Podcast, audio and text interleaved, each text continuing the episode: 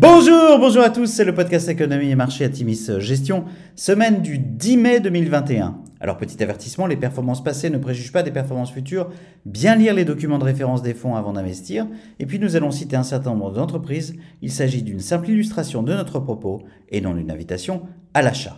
Alors cette semaine nous avons titré Surchauffe en vue avec un gros point d'interrogation. La semaine a à nouveau été marquée par de très nombreuses publications trimestrielles, une certaine nervosité sur les marchés et la surperformance des titres value cycliques au détriment des valeurs de croissance.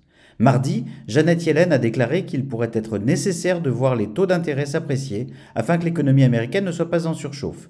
Ces déclarations semaient le doute chez les investisseurs et poussaient la secrétaire au Trésor US à des précisions en déclarant que la hausse des taux n'était pas quelque chose qu'elle prédisait ou recommandait.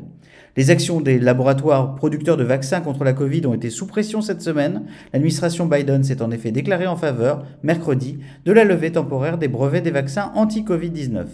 L'Europe a réagi fraîchement, Madame von der Leyen déclarant qu'alors que d'autres gardent leur production pour eux-mêmes, il s'agit bien sûr des Américains, l'Europe est la principale exportatrice des vaccins dans le monde. Angela Merkel s'est quant à elle montrée opposée au processus de levée des brevets. Vendredi, les actions ont fortement rebondi malgré des chiffres de l'emploi US nettement en deçà des attentes, avec seulement 266 000 créations d'emplois non agricoles contre près d'un million attendus. Les investisseurs ont considéré que cette déception sur le front de l'emploi était un gage de maintien d'une politique de taux bas et un argument en faveur des plans de relance de Joe Biden. À noter, les perspectives de hausse des taux US S'éloignant, l'euro s'apprécie nettement contre dollar cette semaine avec plus 1,21% de l'euro contre dollar. Sur la semaine, le CAC 40 gagne 1,9%, le SP500 s'apprécie de 1,2% et le Nasdaq se replie de 1,5%. Il s'agit de la troisième semaine consécutive de baisse de l'indice Nasdaq. Alors du côté des entreprises, encore une pluie de publications, euh, particulièrement favorable du reste à, nos fonds cette semaine. Euh, on va commencer par l'Europe. On effectue une sélection pour que ce podcast ne soit pas trop long. On commence par Infineon qui affiche une croissance organique légèrement supérieure au consensus à de 1% au T2. Comme pour STM, la demande est bien supérieure à l'offre disponible avec une saturation des capacités de production et très peu de possibilités d'augmenter l'offre à court terme. Deutsche Post DHL Group délivre une croissance organique de 20 26% pour son premier trimestre, porté toujours par le B2C, mais également par un début de rebond sur le segment B2B, qui était très affecté l'année dernière. Et si l'or Luxotica a publié une, une croissance organique de 14,3% au T1 contre 12,5% attendu par le consensus, le e-commerce progresse de 47%, porté par l'approche direct to consumer.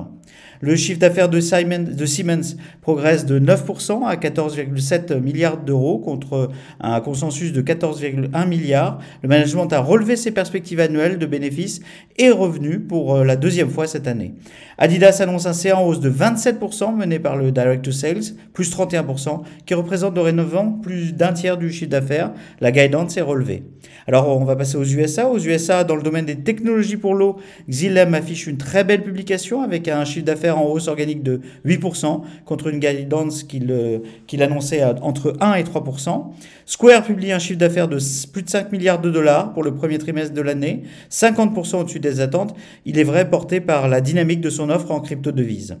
Avec un chiffre d'affaires 1% moins élevé que l'année dernière, General Motors sous-performe très légèrement par rapport aux attentes des investisseurs. Le groupe confirme que la rupture de stock en semi-conducteurs ne devrait pas impacter la gagnance foulière de l'entreprise et ne devrait pas retarder le lancement de nouveaux véhicules. PayPal publie un chiffre d'affaires en croissance de 29% à 6 milliards de dollars. Le volume total de paiement a connu une croissance de 50% sur l'année à 285 milliards de dollars.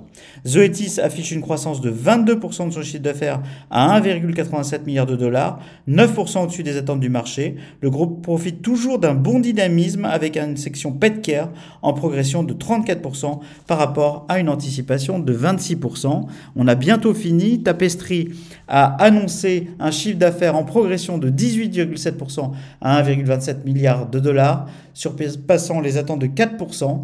La dynamique de croissance du groupe a été particulièrement stimulée par une hausse de 40% des ventes en Chine, alors que la partie digitale, qui représente désormais un tiers des ventes, accélère en triple digit, et cela pour le troisième trimestre consécutif. Roku publie un excellent trimestre avec un chiffre d'affaires en hausse de 79% à 174 millions de dollars, c'est plus de 16% au-dessus des attentes. T-Mobile a délivré des résultats supérieurs aux attentes en top et en bottom line, avec un chiffre d'affaires qui ressort 4% au-dessus du consensus. Enfin, Peloton a publié un chiffre d'affaires en croissance de 141%. Le cours de Peloton a été fortement chahuté récemment en raison d'accidents sur ses tapis de course. Sur les vélos d'appartement, le groupe voit toujours une forte demande et son nombre d'abonnés est toujours en forte croissance. Le groupe touche aujourd'hui plus de 2 millions d'utilisateurs, c'est en croissance de 135% par rapport à l'année précédente. Alors à venir, la semaine prochaine verra un ralentissement du nombre de publications d'entreprises.